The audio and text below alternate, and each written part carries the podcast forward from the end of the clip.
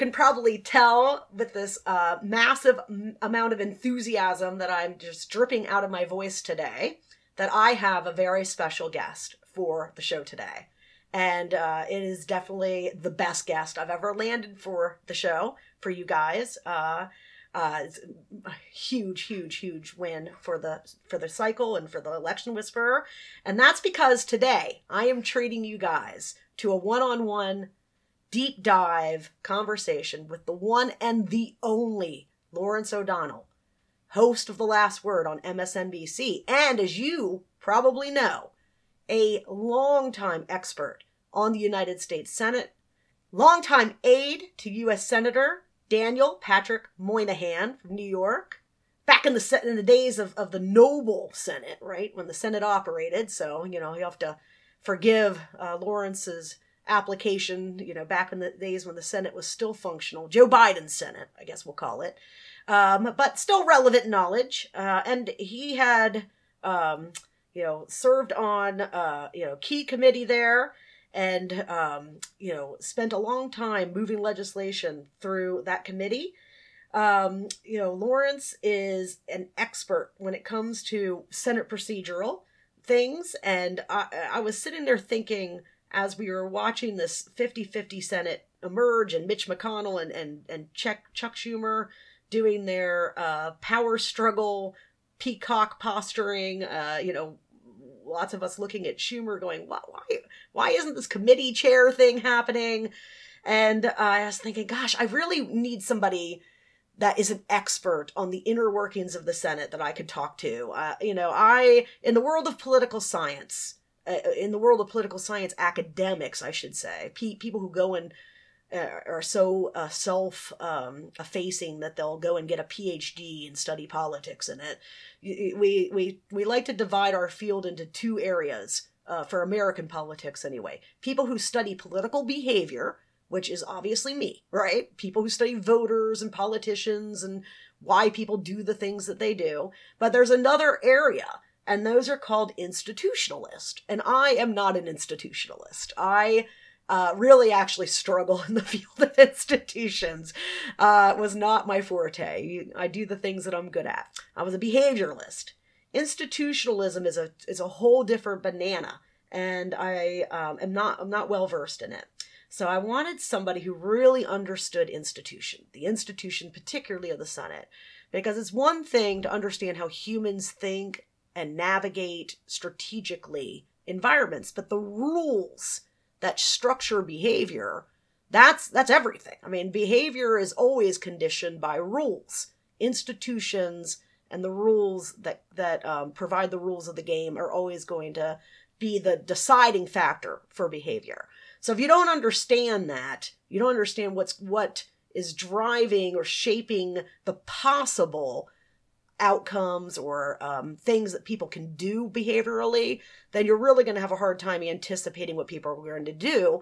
And as you guys know, that's my whole shtick. I like to know. Like, I like to sit there and think through what's coming down the pipe two months from now, three months from now, six months from now, two years from now. You know, um, how is Schumer going to navigate a 50 plus one vice presidential tie breaking?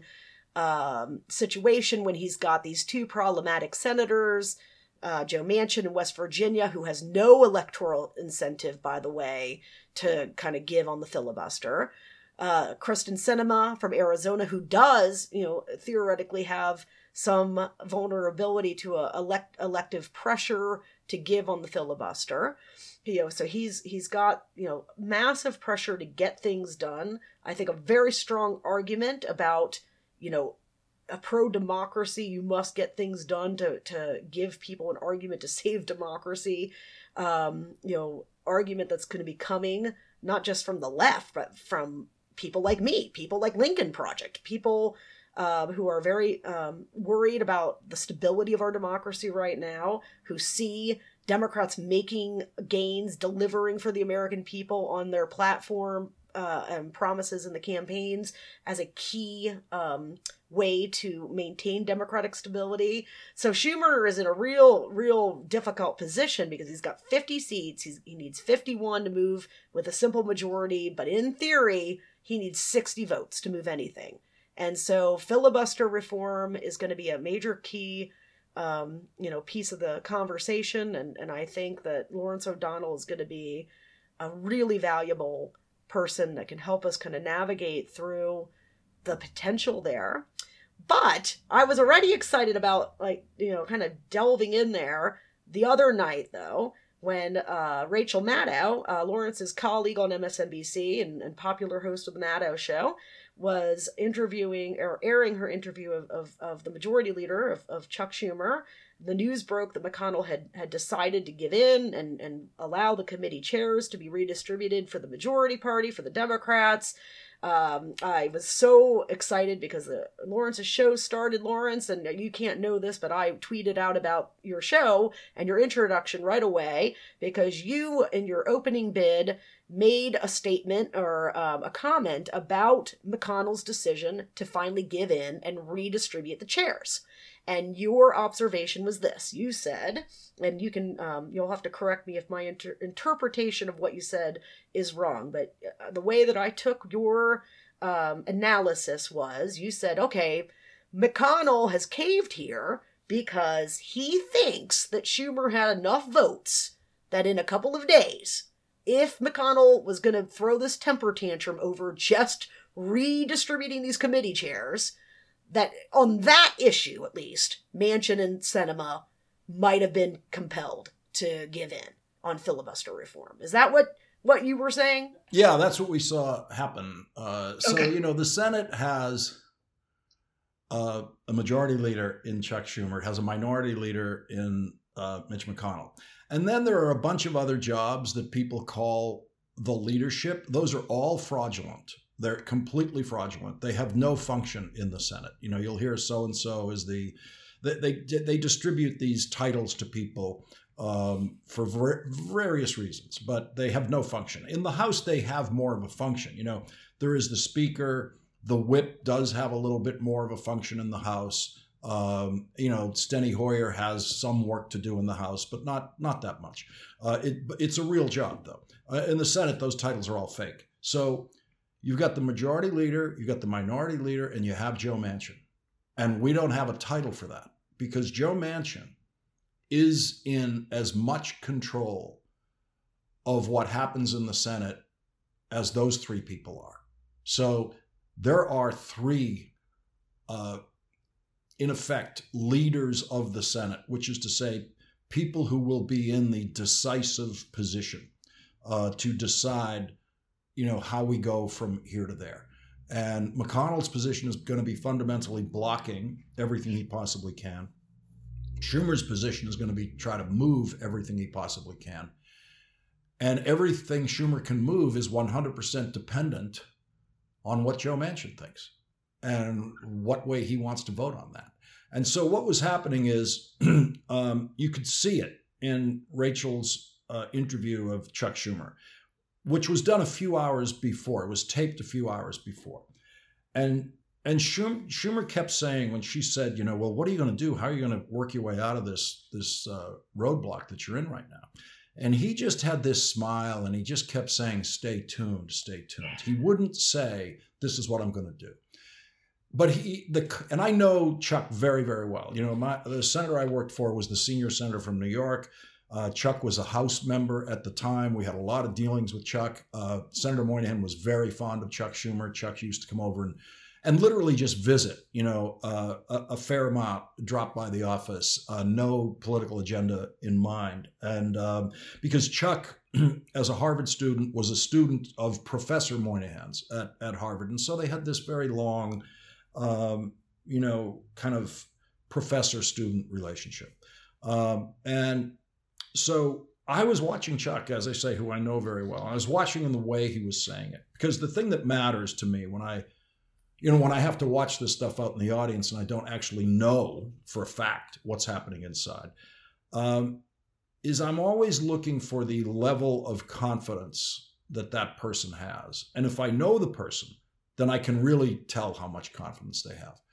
And I could see Schumer was one 100% confident that we were not going to be sitting here a week from now having this same discussion, which said to me, he has Joe Manchin ready to absolutely destroy the filibuster if this is the first thing that Mitch McConnell is going to block. If Mitch McConnell is going to block something that has never before in the history of the Senate been blocked, which is the organizing resolution, if he's going to block that, then that was going to break Joe Manchin. And Joe Manchin felt, I'm sure, that he was going to have no trouble explaining that in West Virginia.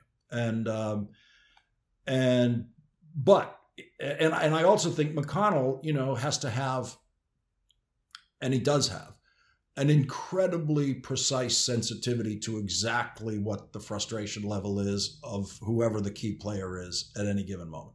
And I think McConnell uh, understood he he was on the verge of losing Manchin, and if he lost Manchin, he was going to lose everything, and he had to had to do it.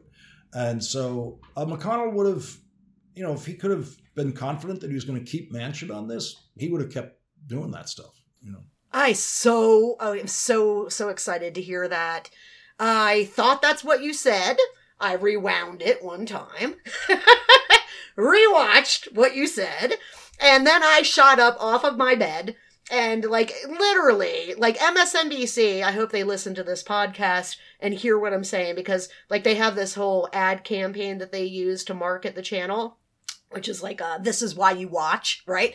That is like that should be one of those this is why you watch moments because i was running around my bedroom screaming this is why you watch!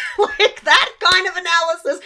I mean like if you i mean it's one i mean i guess i, I don't want to sound like an elitist okay? It's, it's one thing for like the average person but like for someone like me to get something of that kind of value of that level of analysis that's why I watch, okay? I mean, it was it was incredible to get that analysis out of you, Lawrence. And dang, if I had your phone number, I would have been calling you. You know. well, let me let me go back. And by the way, the reason it's not a promo is you heard how long it took me to say it. Like I, oh, I, I can never say anything in thirty seconds. But but let me go back to this point you made, which I didn't know because I've never taken a political science course. I don't know anything about the discipline. Um, but I didn't know about this distinction you made between, uh, you know, as you put it, the behavioralists and the institutionalists, and and you tend to study the politics of campaigning, and they study the politics of governing. Okay, what's yeah. so interesting about that is that the institutionalists are a, I believe, a complete and utter failure and waste of time in your arena. I, I would never, no one should ever pay attention to them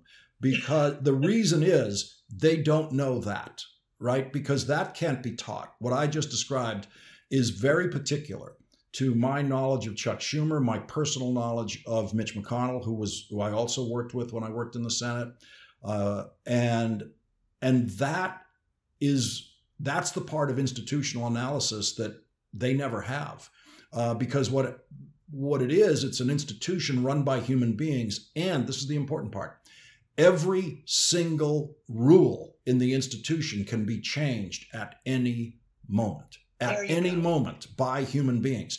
So it's not like the study of law, you know, where Laurence Tribe can study a constitutional issue over, you know, 210 years and give you an extremely scholarly opinion about why it is where it is and why it's going to be there forever. Okay.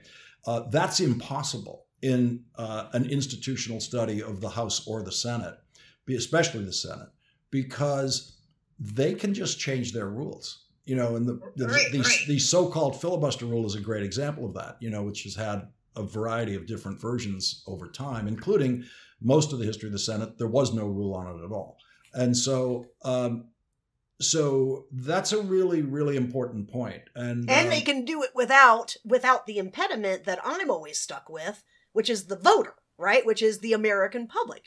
Where when I want to change shit, I got to deal with them, right? First, I have to deal with getting it through that process. In in this Senate institutional process, it's internal, and they can change it within themselves. And, and I'll be honest with you, right? Like I don't like so like I have this whole agenda, right? Like I I'm always constantly trying to suggest to things to de- for Democrats to do you know, we're in this position where one of the political parties has radicalized. It's the Republican Party. It is, it, there's not this, there's not a two party or a two, um, both sides issue in terms of extremism and radicalism right now in American politics. One party has an extremism issue it has uh, the extremism or radicalism has overtaken the main elements of the Republican Party and are now you know running that party in such a way as it has endangered the stability of democracy.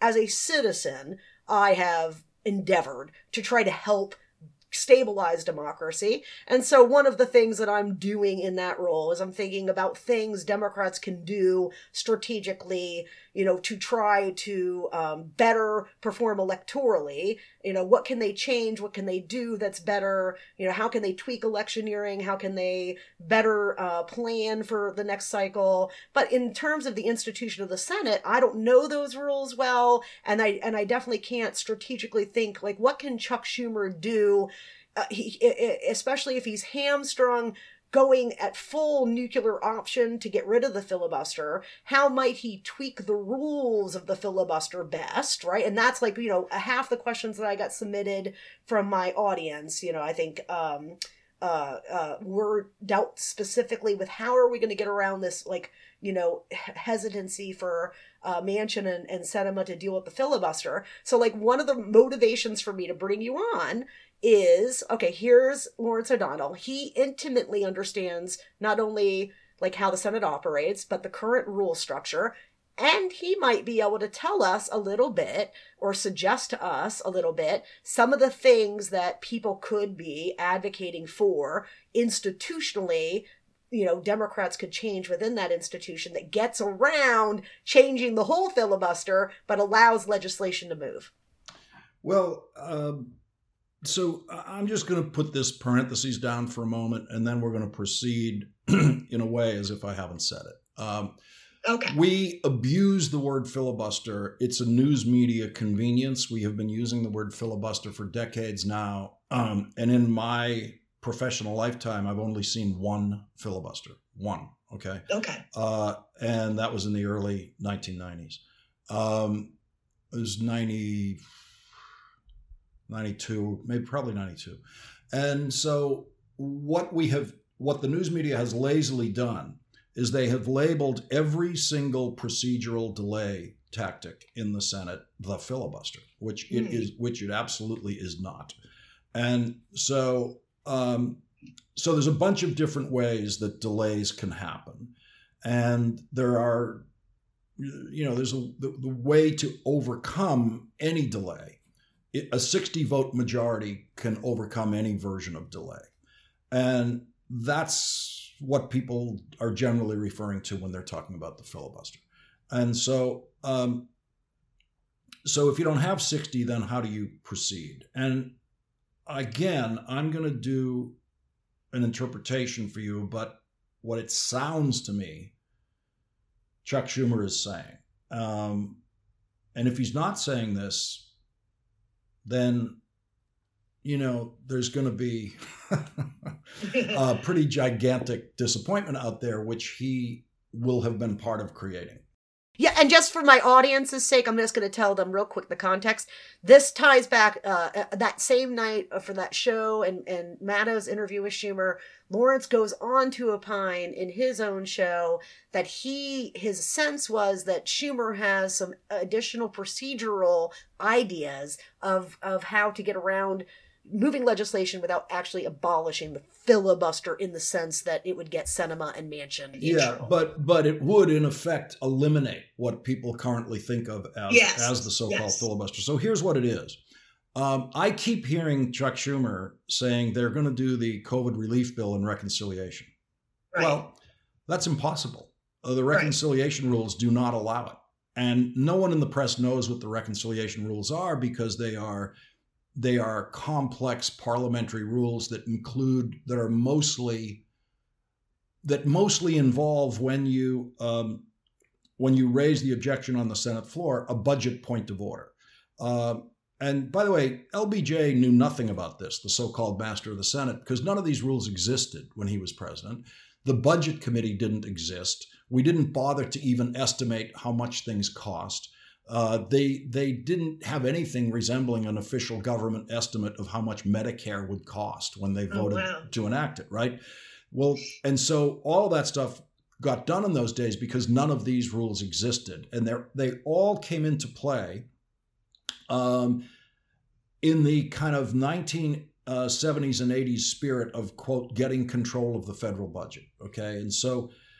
So, a reconciliation bill is supposed to be nothing but a budget bill. The only thing you're allowed to do in a reconciliation bill is increase or decrease spending for a pre existing program uh, or increase and decrease an already existing tax. So, you know, there's a very strong argument that you would not be allowed to create a gasoline tax in a reconciliation bill if it didn't exist already. But in any reconciliation bill, you can make the gasoline tax go in any direction you want, any amount you want. Okay.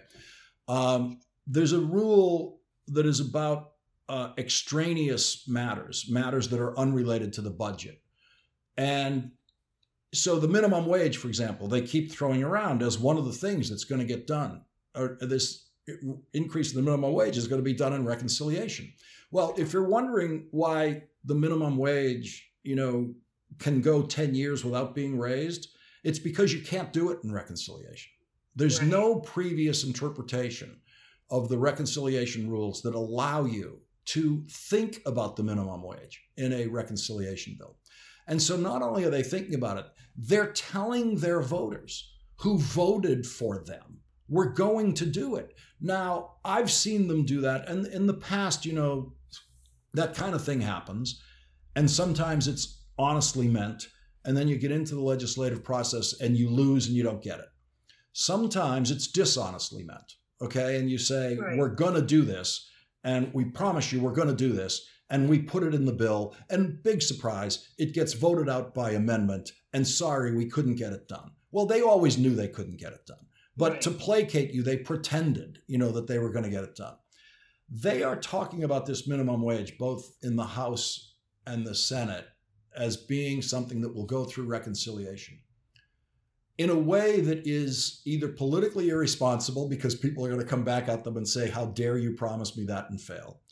Or they have a plan. And the plan, there's only one plan, which is you're going to have to get the Senate parliamentarian to make a ruling that the Senate parliamentarian has never made before on the admissibility of a minimum wage provision in a reconciliation bill.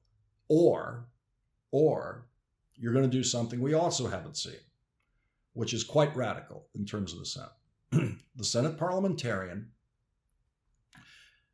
who never makes an announcement. You, you will never hear the Senate parliamentarian speak on the Senate floor. What the Senate parliamentarian does is whisper to the person who's sitting up there in the chair as the presiding officer, who knows zero about Senate procedure, every single one of them. And they tend to be freshman senators, so they really know less than zero. The parliamentarian whispers up to the presiding officer, and the presiding officer says, uh, the uh, you know the budget point of order is recognized, blah blah blah. So the parliamentarian will whisper the finding to Vice President Kamala Harris, sitting in the presiding officer's chair as president of the Senate. She will hear that the minimum wage violates, um, you know, the the budget reconciliation rules, and she will ignore it. Just ignore the parliamentarian's Okay. recommendation and declare that it does not. Okay. Okay. And- And at that point, McConnell will ask for a vote to overrule the chair. Okay. And they and there will be 51 votes. Manchin Manchin will vote for that. Okay. Uh, Right. that's what I'm that's what I'm hearing and what I and the way they talk about it. Now, Manchin will get to say, I did not absolutely did not change the filibuster rules in any way. No. But but in reality, he just did on, Right, on that right, vote, right. right. But think about what that vote is. Does that sound like I'll ask you, Rachel, you understand voters better than I do. Does a raise in the minimum wage sound like a defensible vote for Joe Manchin in West sure Virginia? does. Yeah, it does to me Yeah. too. And I don't know anything about voters, and it does to me. you know, Yeah. so So there you have a peek into the possible future. And let me just tell you the outrage, if that's what happens, if Kamala Harris overrules the parliamentarian, and by the way, in doing so, she'll be overruling decades of parliamentarians. You know, going yes, go, going right. back into the 1970s. Yeah, well, you know, I mean, I guess I would feel a little bit more like indignant on behalf of the Senate minority party if they didn't, if they hadn't just refused to hold a confirmation hearing for a year almost for a Supreme Court appointee. You know. Look, this is. Um, this is why you know the institutionalists in your profession are at a loss you know because what you're factoring into the vote is an emotion right? You're saying because of the frustration and the emotions you put me through before on something that was unprecedented and unjustifiable i'm now going to put you through that same feeling. Yeah exactly. Uh, and by the way if if this happens okay if if this does happen and you know the uh the presiding officer uh, in this case has to be Harris because they need they need all 51. Um, if she overrules the parliamentarian, the outrage speech that you will hear from Mitch McConnell about yeah. that as a as a as a procedural event, never mind the yeah. underlying merits of the case, but the procedural event, that speech will be word for word what Chuck Schumer would say if, yes. it, if it was being done by the other side. And, no doubt, and those no are doubt. always my favorite moments in the Senate. Oh my it, gosh, you yes. Know, those are like, and the public never knows it, you know, because the public always believes that their side is righteous. And yes. so they never ever know that, oh, under this exact same circumstance, if you flip the situation, each party would be saying exactly the opposite thing. Oh my it, gosh! It yes. used to happen. I have to say, it used to happen. You know, once or twice a year. Now it's yeah. relatively rare because the difference between these parties and the behavioral difference, most importantly, yes. the behavioral difference among them as office holders has become wild, you know, and they are, I mean, the McConnell side of the world and, and the McCarthy side of the world are grotesquely uh, anti-institutional. And, and, yes. and the Democrats are correct, and every observer at home is correct in thinking there's not a single thing, there's not a single precedent of the Senate McConnell would not violate in a yes. second, in a second, you know, for his yes. benefit. And by the way, just on a personal note, uh, I, I would just add one of the things that's so disorienting for me about the age of, of Trump is Mitch McConnell himself. Because when I was working in the Senate, Mitch McConnell was one of the reasonable conservative Republicans. He was he was a bit more conservative than Bob Dole, but only a bit, and he was completely reasonably cooperative with Bob Dole's leadership and what wherever Bob Dole wanted to take them. And Bob Dole was the last uh, responsible in any way Republican leader of the Senate and effective, responsible yeah. and effective. I mean, you know, Trent Lott was a pretty okay institutionalist, but he wasn't effective. Dole, Dole was both effective, smart, and reasonable, and parenthetically a good guy for whatever that's worth. Uh, McConnell, I thought, was a good guy at the time. And I thought he was all of those things that Dole was. And if you had said to me in, you know, I don't know, 1995, you know, the first time I saw the Republicans, you know, take over the Senate, if you said to me, you know, eventually uh, Mitch McConnell is going to become majority leader, I'd go, "Oh, that's nice. That's good. When's that going to happen? You know, that that's good. That'll yeah. be good. He'll he'll grow up. He'll grow up to be a. We'll have a Bob Dole again. You know, when that happens. Oh man, that that's sucks. what I, that's what I thought. Right. And so it's like a horror movie to me. Yeah, it's like Danforth's uh, Pat, uh, Pat, Senator Danforth's uh, uh, mentoring of Hawley, right? You you expect this thing to happen, and then you end up with this entirely different. Person. Yeah, yeah. It's, so there's a yeah. horror movie quality to it for some of the older Republican senators who I know, I, I, I just don't, you know, I, I can't explain a moment of, of their existence, you know, since Trump came along. Yeah, I mean, you know, that's that's. I mean, that's the problem is that McConnell. So uh, you know, McConnell's issue is that he will he will do anything to win, like anything to win.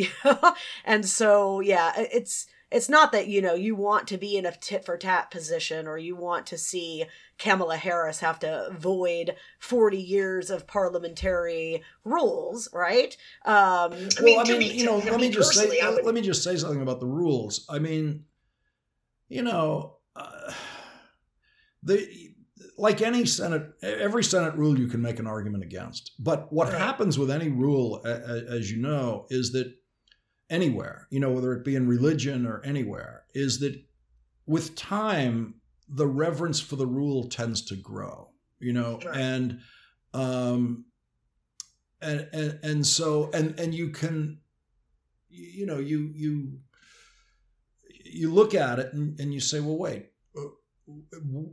remind me again why the minimum wage can't be in a reconciliation bill like why exactly you know and um, right. and by the way here's what i think they would do with with the minimum wage parliamentary ruling here's the way i would try to work it it's the argument schumer will make this argument and by the way you get to lobby the parliamentarian privately right you get to like go into his office and say listen this, this, that. So they do it. You know, they lobby them. They send the staff into the lobby of the parliamentarian and make an argument because you know this is going to come up on the floor. And you say, listen, I know that you're thinking, or I know it might look like the minimum wage is an extraneous matter and it's unrelated to the federal budget.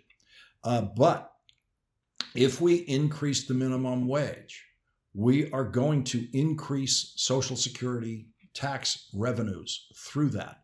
That is going to be a you know, a positive in the budgetary ledger. Therefore, it does have a budget effect to a pre-existing program, which is basically Social Security taxes and Medicare taxes. The payroll taxes will go up. The income taxes won't really go up, you know, because if you're making minimum wage, you still don't have a real income tax liability. But they'll be able to come in there and show them, and they will ask CBO for an estimate of how much will Social Security revenue Social Security tax, how much revenue will go up because we do this? You know, and right. and and CBO will come out with an estimate and it'll say this is what this is what it'll be, and they will be arguing that you know to uh, the parliamentarian, and the parliamentarian has never heard that argument before, and they're never comfortable with arguments they've never heard before. you know. Right. I mean, it's, it's to some degree, right? Didn't they ultimately have to rely on um, reconciliation with Obamacare? So somebody had yeah, to go but in that there. I got it. You know, right? see, yeah, but using reconciliation for Obamacare,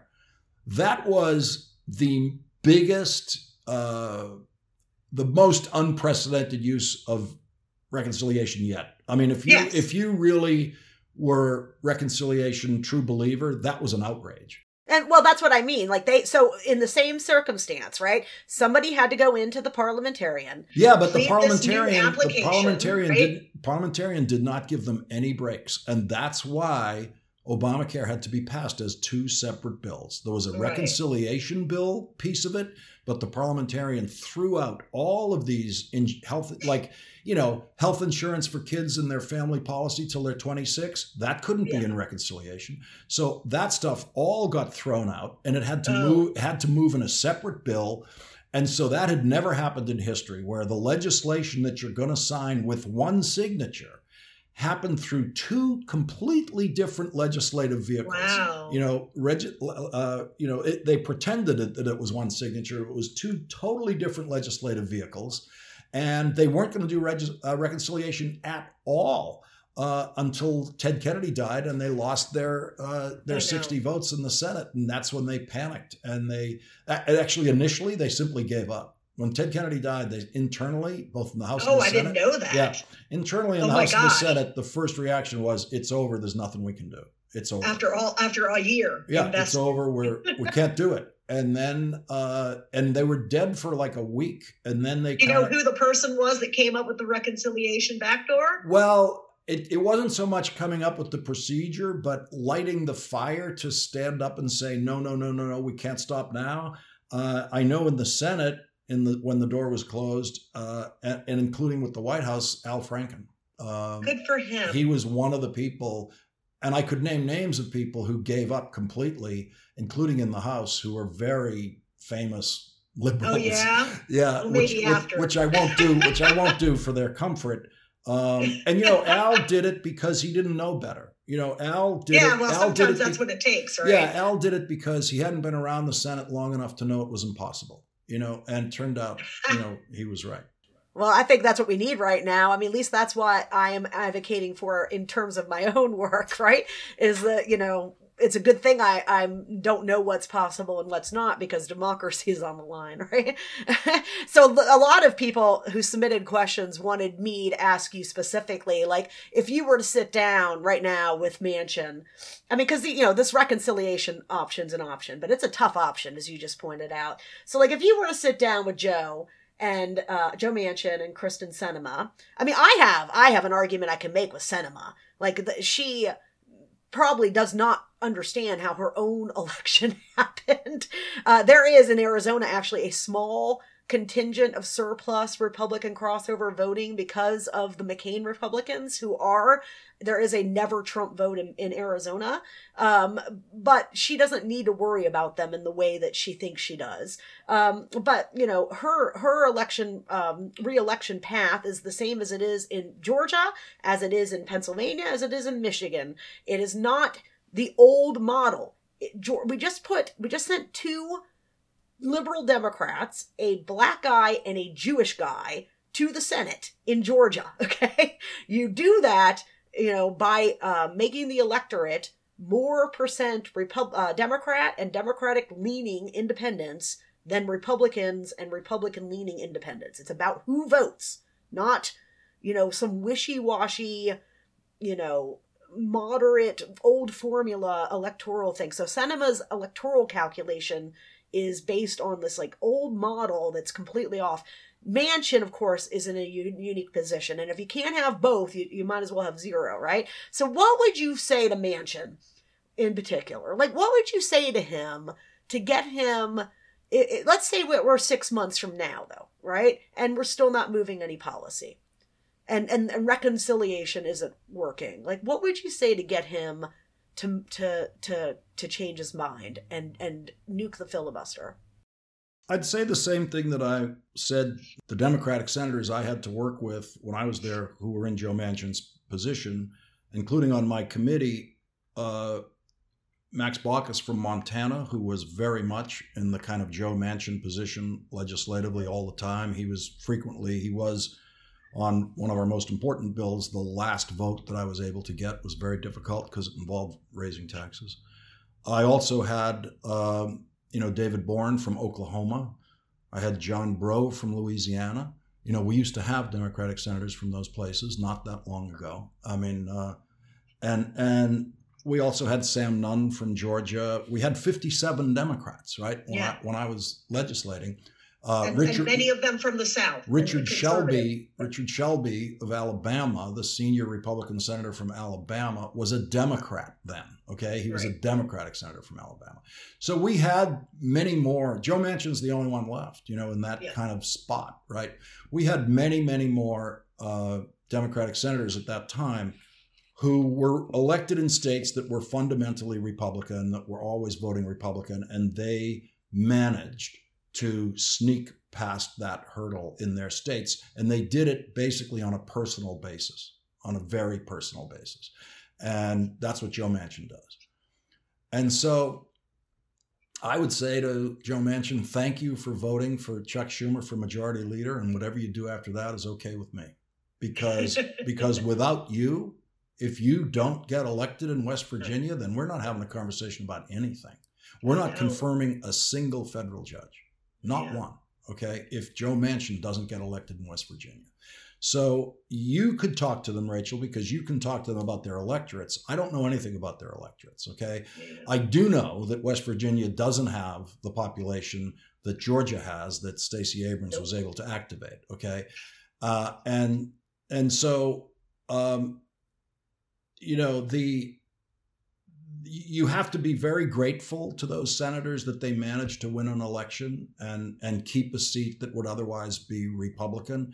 Exactly. Because the only reason you have Democratic chairs of Senate committees is because they got elected. The only reason Chuck Schumer is majority leader is because they got elected. Okay. And what they have to do to stay elected is what I want them to do because I want to continue to be a chairman and I want to continue to be the majority leader. Okay. So that's the most important thing about them. They have cast the most important vote they can cast, which is right. who's going to lead this body, who's going to control it. Um, and you know the it's really all about Manchin and you know, they the reason there's two, Sinema would not be out there alone. Okay, if Joe Manchin said, you know what, I'm with I'm with the uh, rest. Uh, yes, of, I'm exactly. moving over with the rest of the team. Exactly. Sinema would go, okay, you know, and. Yeah. And Joe Manchin loves that Sinema is there because it's not completely his fault, right? No so the, the, whatever whatever you know, whatever the kind of New York Democrats and California Democrats are angry about, it's not just Joe Manchin. Well, like, again, Manchin is the only. I mean, he is uh, Tester, who is actually not Tester. Technically, could argue he has electoral he, well, well, uh, look, Tester, but he is look, what Tester's Tester, what, right? what Jon Tester's doing.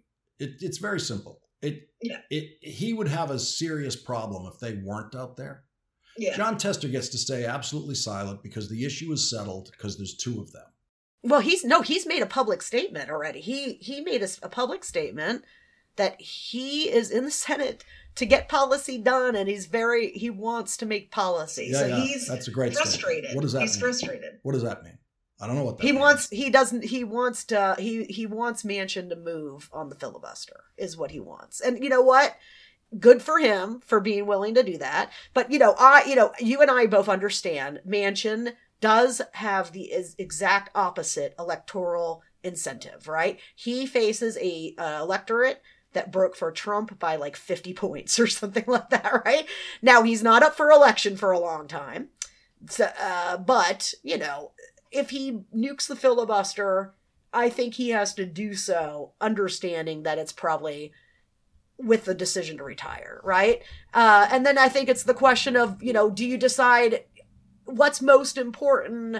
nuking the filibuster to move policy because if you if democrats don't move policy democracy the you know if if people don't see progress if people don't see policy happen this time then we may not see democracy like american democracy continue. Well, yeah, I mean that. Of course, that's a mistake by by voters who see it that way. You don't. You, oh, you you don't. You think that democracy will survive if there's no policy? Well, first of all, I don't use the word democracy because we don't. We have democracy at the state and local level. We do not have it in the federal government because we have two profoundly anti democratic institutions that were designed by the founders to be anti democratic, and that is the Senate and the Electoral College. And right. they are functioning in exactly the anti democratic way the founders intended them to function. So we don't I, I just don't like the word. It's yeah, my, it's I get it. I get thing. it. I don't use. I guess what democracy. I mean specifically is, but um, a voter. We may voter end up in thinks, a situation where we no longer award the the majority vote winner the election. You know what I mean? Like that. That's what I worry about. I mean, the the funny, of course, voters should not have to know more about this than they know about golf or baseball right. or the things that they care about passionately. But you know, I can show pretty much every voter that they actually do care about an awful lot more than legislation. And I, the only way I can show that to them, the only way they will feel it, is when someone like Donald Trump gets a Supreme Court nomination.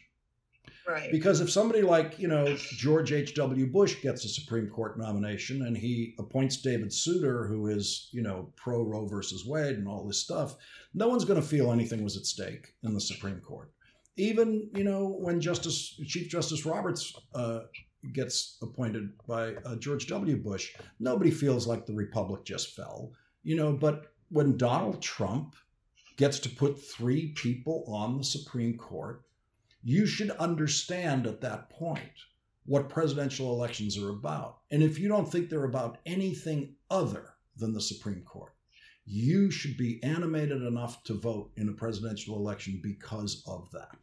And so um, there's a wild, you know, overemphasis uh, in voter expectation uh, that's based on legislation, as if it's the only thing, as if the Iran yeah. nuclear deal is, you know, I don't, you know, how do you want to evaluate um, the importance of, say, a marginal increase in the minimum wage to uh, a much better defense against pandemics entering the United States because both of those are a government function. One right. none of us knew was a government function until fairly recently.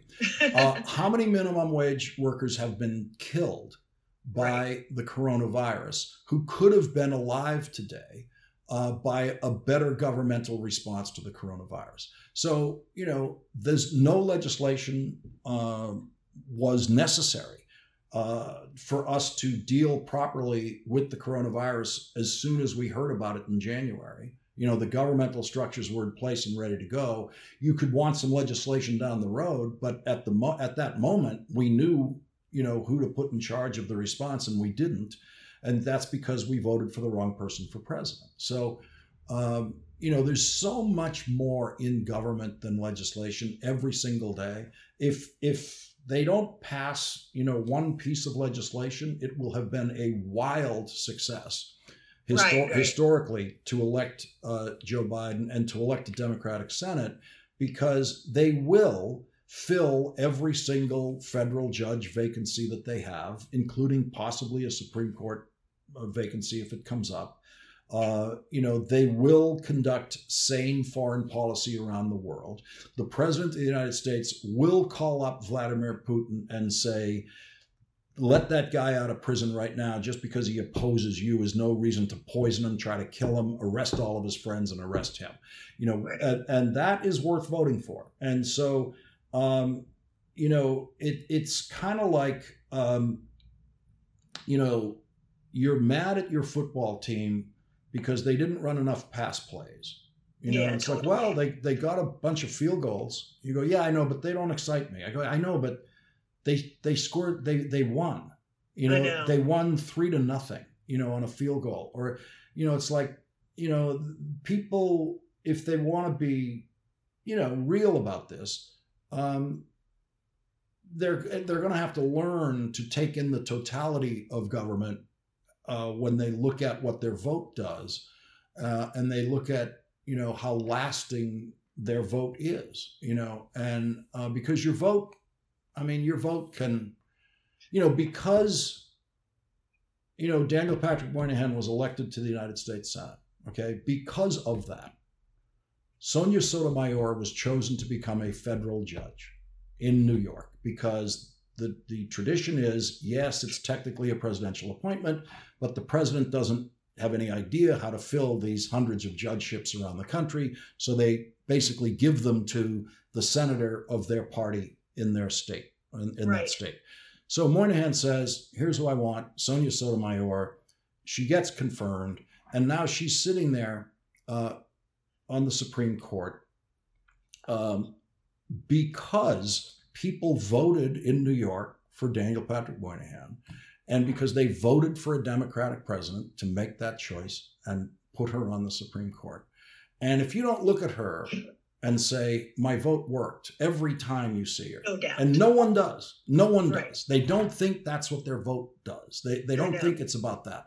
Sonia Sotomayor in the Supreme Court is as lasting a thing as you can do with your yes. vote because you know if if you if you get legislation passed, you know, it can always be repealed. You know, there's all sorts of things that can happen. Yeah, yeah. Um, but, and I'm all for, you know, a legislative scorecard, and I'll be disappointed with legislative accomplishments that don't happen. Um, but I'm going to still watch the whole score. And no matter what, you know, Donald Trump being out of the presidency, every single day of every single day of the Biden presidency is a complete success because of that no doubt just for the things that aren't being done to you right? Or to other people. I mean people especially the people who are paying or were paying directly with their lives right? How many washington post columnists do you think the saudis are going to torture dismember yes. and execute while no joe, while joe biden is president? My oh guess my gosh, is yes. zero. That's my yeah, guess. yeah so like one of you know so you know one of the things that the organization i'm building um, which is it's a super pac called strike pac but what it really is it, you know, that's just the way it's organized so that it can take money from s- small donors and large donors um, is is is basically like a it's an alternative like war it's it's a war machine right? Like it's a an alternative institution for democrats and it's doing a lot of things, right? But one of the things it's going to do, Lawrence, is tell that story, right? The story that you just told it's going to tell that story to the not Republican part of the electorate, you know, here, you know, so that they're not focused on the things that they didn't get and they're understanding the totality of government, right? That they are understanding, you know, these are the things that Biden delivered in toto. Here are the things that didn't happen because Republicans didn't control government. Um, you know, you, you know, here's what would happen too if you do put a, a, bunch of extremists back in control of American government, um, a party whose governing philosophy is, you know, no, just base, you know, it's just a, it's basically no, you can't, ha- we can't fix anything.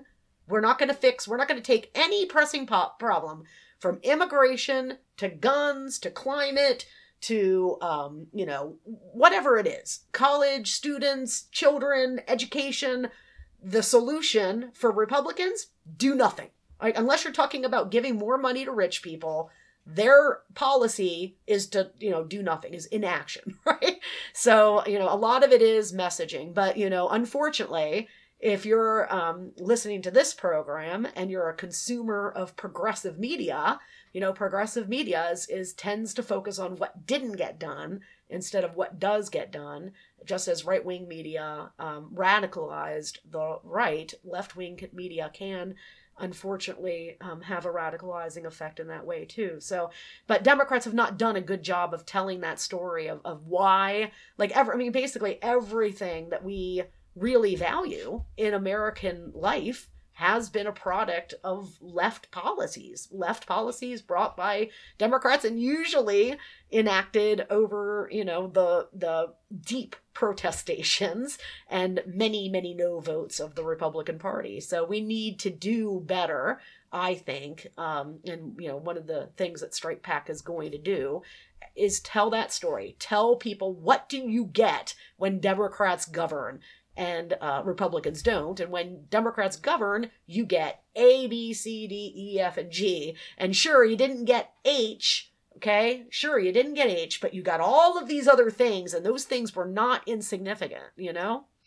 Yeah, I, I mean, you know, that if, um,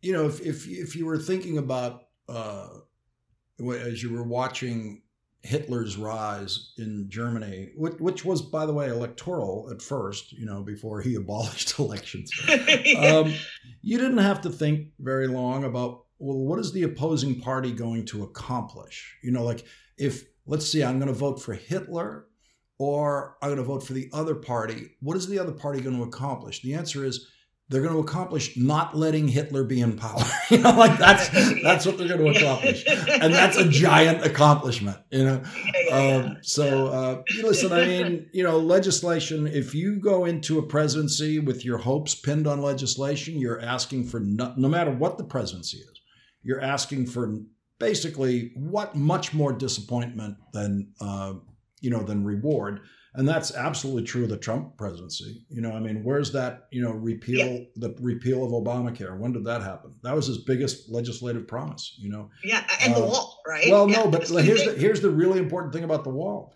It wasn't a legislative promise. It was a Mexican legislative promise. Yeah, the, that's true. The Mexican right? legislature was going to pay for that. You know. Yeah, yeah. yeah. So, but yeah, so um, you know, the only thing they got legislatively, quite understandably, was the giant Republican tax cut, which yeah. wasn't even a Trump thing. You know, that's just a McConnell thing. That's what they're going to do anyway. You know, no and, doubt. And so um, I can't think of a presidency where you could look at it and go, "Wow, the you know since probably LBJ, you know the um, the legislative accomplishments are really impressive."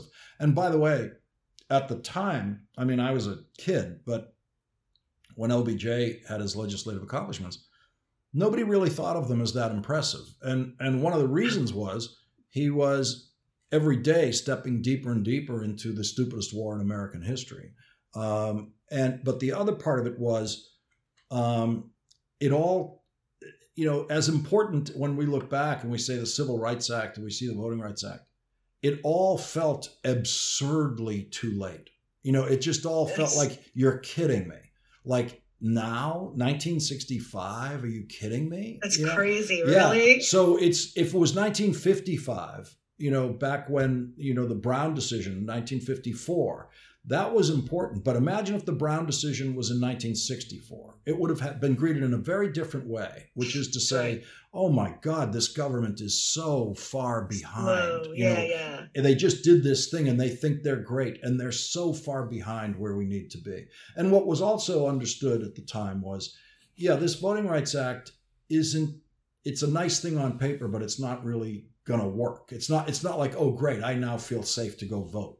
And yet it did. It ended up having like these massive teeth effects, like completely redefines the electorate in 4 years in the south in terms of participation and then ultimately, you know, redefines, I mean, so much of our politics right now today, you know, like my my work just is is the first I think to to really explain like why we're at the having a democratic crisis here in America globally. Um, why so many democracies are struggling is that the end of a power paradigm that has governed human civilization for the entire time it's existed is, is the power paradigm of white male dominance has ended or it's ending and the egalitarian paradigm is rising where women power shared between men and women and then um, between the races or ethnicities. And it's it's there's there's this transitional period that we're living through. This is our our lifetimes that we're living through. And um, that's the driver in america. It's manifesting as this polarization problem. In other countries it's brexit or um, you know in hungary it, it ended up coming authoritarianism out of democracy so there's a lot of ways the story can end here in america too but that's the driver i mean ultimately white men had all the power and now they're losing it and they're not happy about it. Now they're storming the US Capitol, right? And, you know, eh, at the end of the day, when we look at like why, you know, one of the big legislative moments, it's that 1964 and 65 doubleheader. And for, eh, and for somebody who lived through it, it was so, it was such a lagged effect. And then for somebody who comes in in the 1970s is born and comes in as an American political scientist who teaches, like, tries to teach this topic to students. Like, I teach that as like this electrifying moment in politics that changed everything, and it was like a lightning strike. And yet, you know, your you know your perspective is like, oh, it was like dragging your feet and getting it. Yeah, well, it was, and, and the, another part of it actually was spiritually.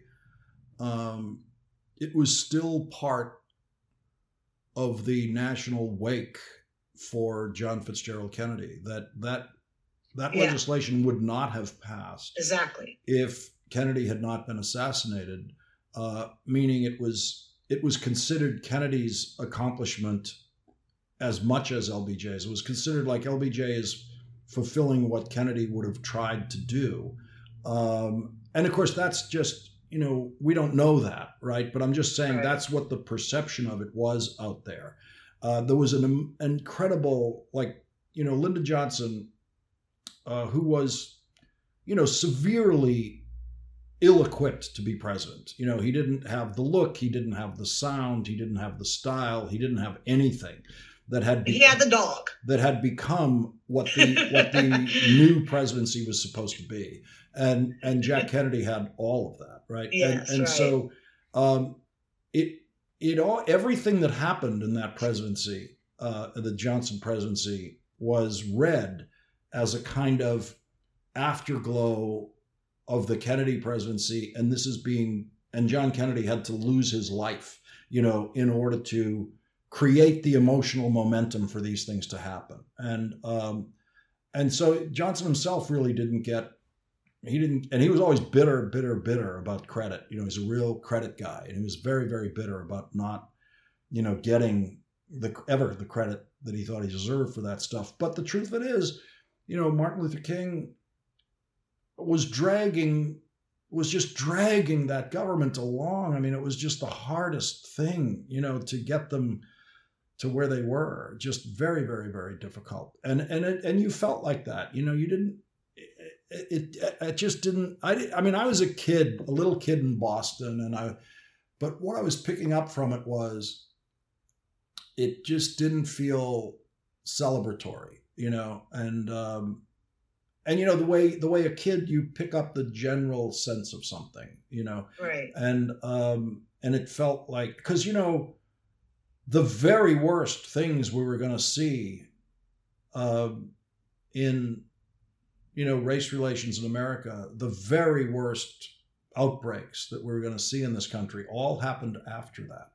Right. You know I, and i don't mean the fire hoses in birmingham and, and the lunch counter stuff. I mean you know, literally billions of dollars in damage of cities burning, and um, you know the the the kind of um, you know riot conditions that broke out um, were were around the country were breaking out because of a relentless uh, pain and dissatisfaction, um, you know, and um, and that was not in any way addressed by 1965 legislation.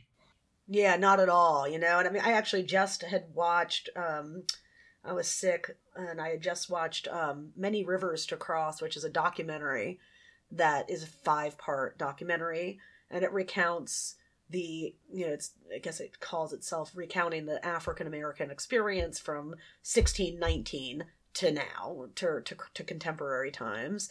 Um and you know i mean i i'm well much well better versed in in the terrible treatment of, of black Americans um, than average people. But even then, I learned quite a bit, and it and it is just, of course, horrendous going through you know from 1619 to, through reliving all the atrocities that white people did to black people in America. Um, but you know, going through it again and and and through the you know the fits and the starts, especially the way that that um, you know are we abandon uh, Southern blacks after the, the um, Civil War in Reconstruction because Lincoln gets killed, right? I mean, it's just you know lincoln uh, uh the i guess the 40 acres and a mule thing like he literally gives freed southern uh, slaves 40 acres and a mule and I, I didn't realize that was a literal thing but then he gets assassinated by john wilkes uh, ba- uh john banks will uh, what's his name john bill yeah thank you um and um johnson johnson the um vice the that becomes the president because he was um, from the South and had always been teased and looked down upon by the gentry in the South be- because they came and groveled at his feet in the White House. He gave them back the land, took it back from these freed slaves, and gave it back to the to these um, you know former or plantation owners and screwed. I mean that's that, that's the thing that like basically guaranteed you know another hundred years of shitty treatment for the slaves. And, and then jim crow of course evolves out of that. And you know it just sucks you know? But but, but my, my whole point of recounting that is that you enter this child who's you know somewhere close to to eight or nine t- you know eight or nine or ten fifth grade any case and i'm learning for the first time about civil rights in fifth grade and, and it's martin luther king jr and it's 1984 or 5 or something like that. And i'm sitting in a virginia schoolroom sterling park virginia or no sorry frederick maryland and i'm and i'm like looking around and I'm looking and I'm doing the math and I'm like, it's like 84 and we're talking about 1964 and I'm like 84, 64. That's 20 years ago. Uh, and like, I don't, I remember like, like all the other kids were like catching flies and putting them in their pencil sharpeners or whatever the kids do in school. But I was having an epiphany, Lawrence, because like I was like, wait a minute. Hold on, lady. Are you telling me 20 freaking years ago, like this was happening in America. Like right here in America.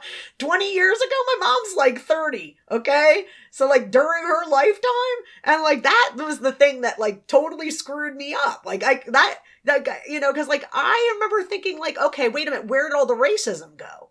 Okay, like because uh, like I'm in this mixed race class, and like I just I you know I was obviously not going to be a normal person. I'm not not a normal person. I'm obviously deeply eccentric, but I'm also you know new you know on the other side of the bell curve on intellect.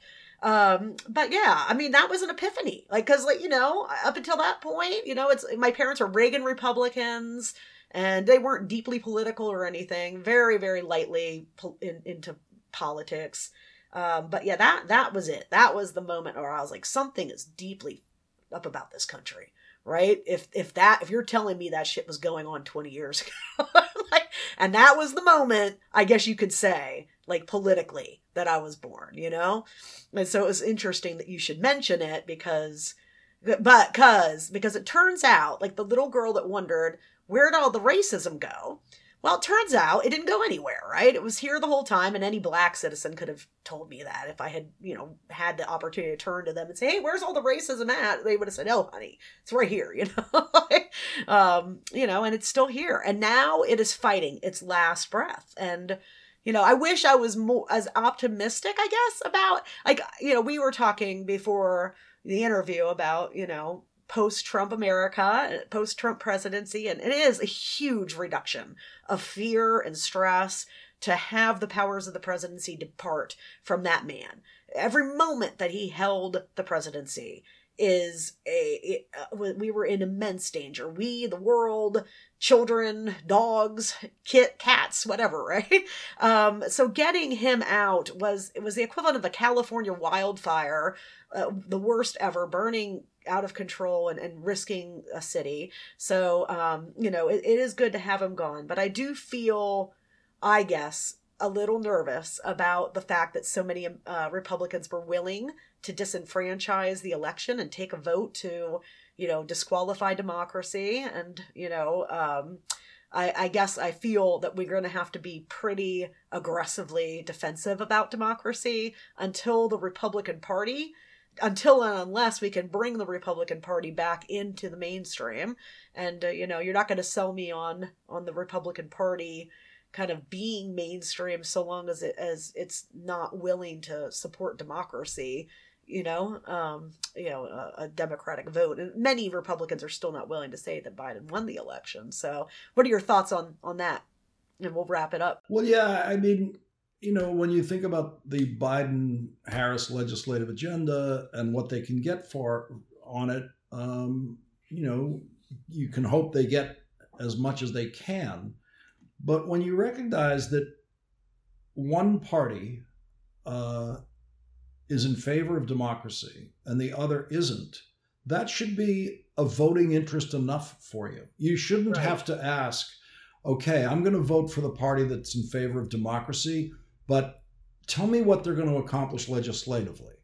Like, I personally don't care. If you say that's my choice, there's a, there's a party that's against democracy, there's a party that's for democracy. I'm not going to ask you what the party for democracy wants to do or doesn't want to do. I'm going to say, I'm voting for the party that's in favor of democracy.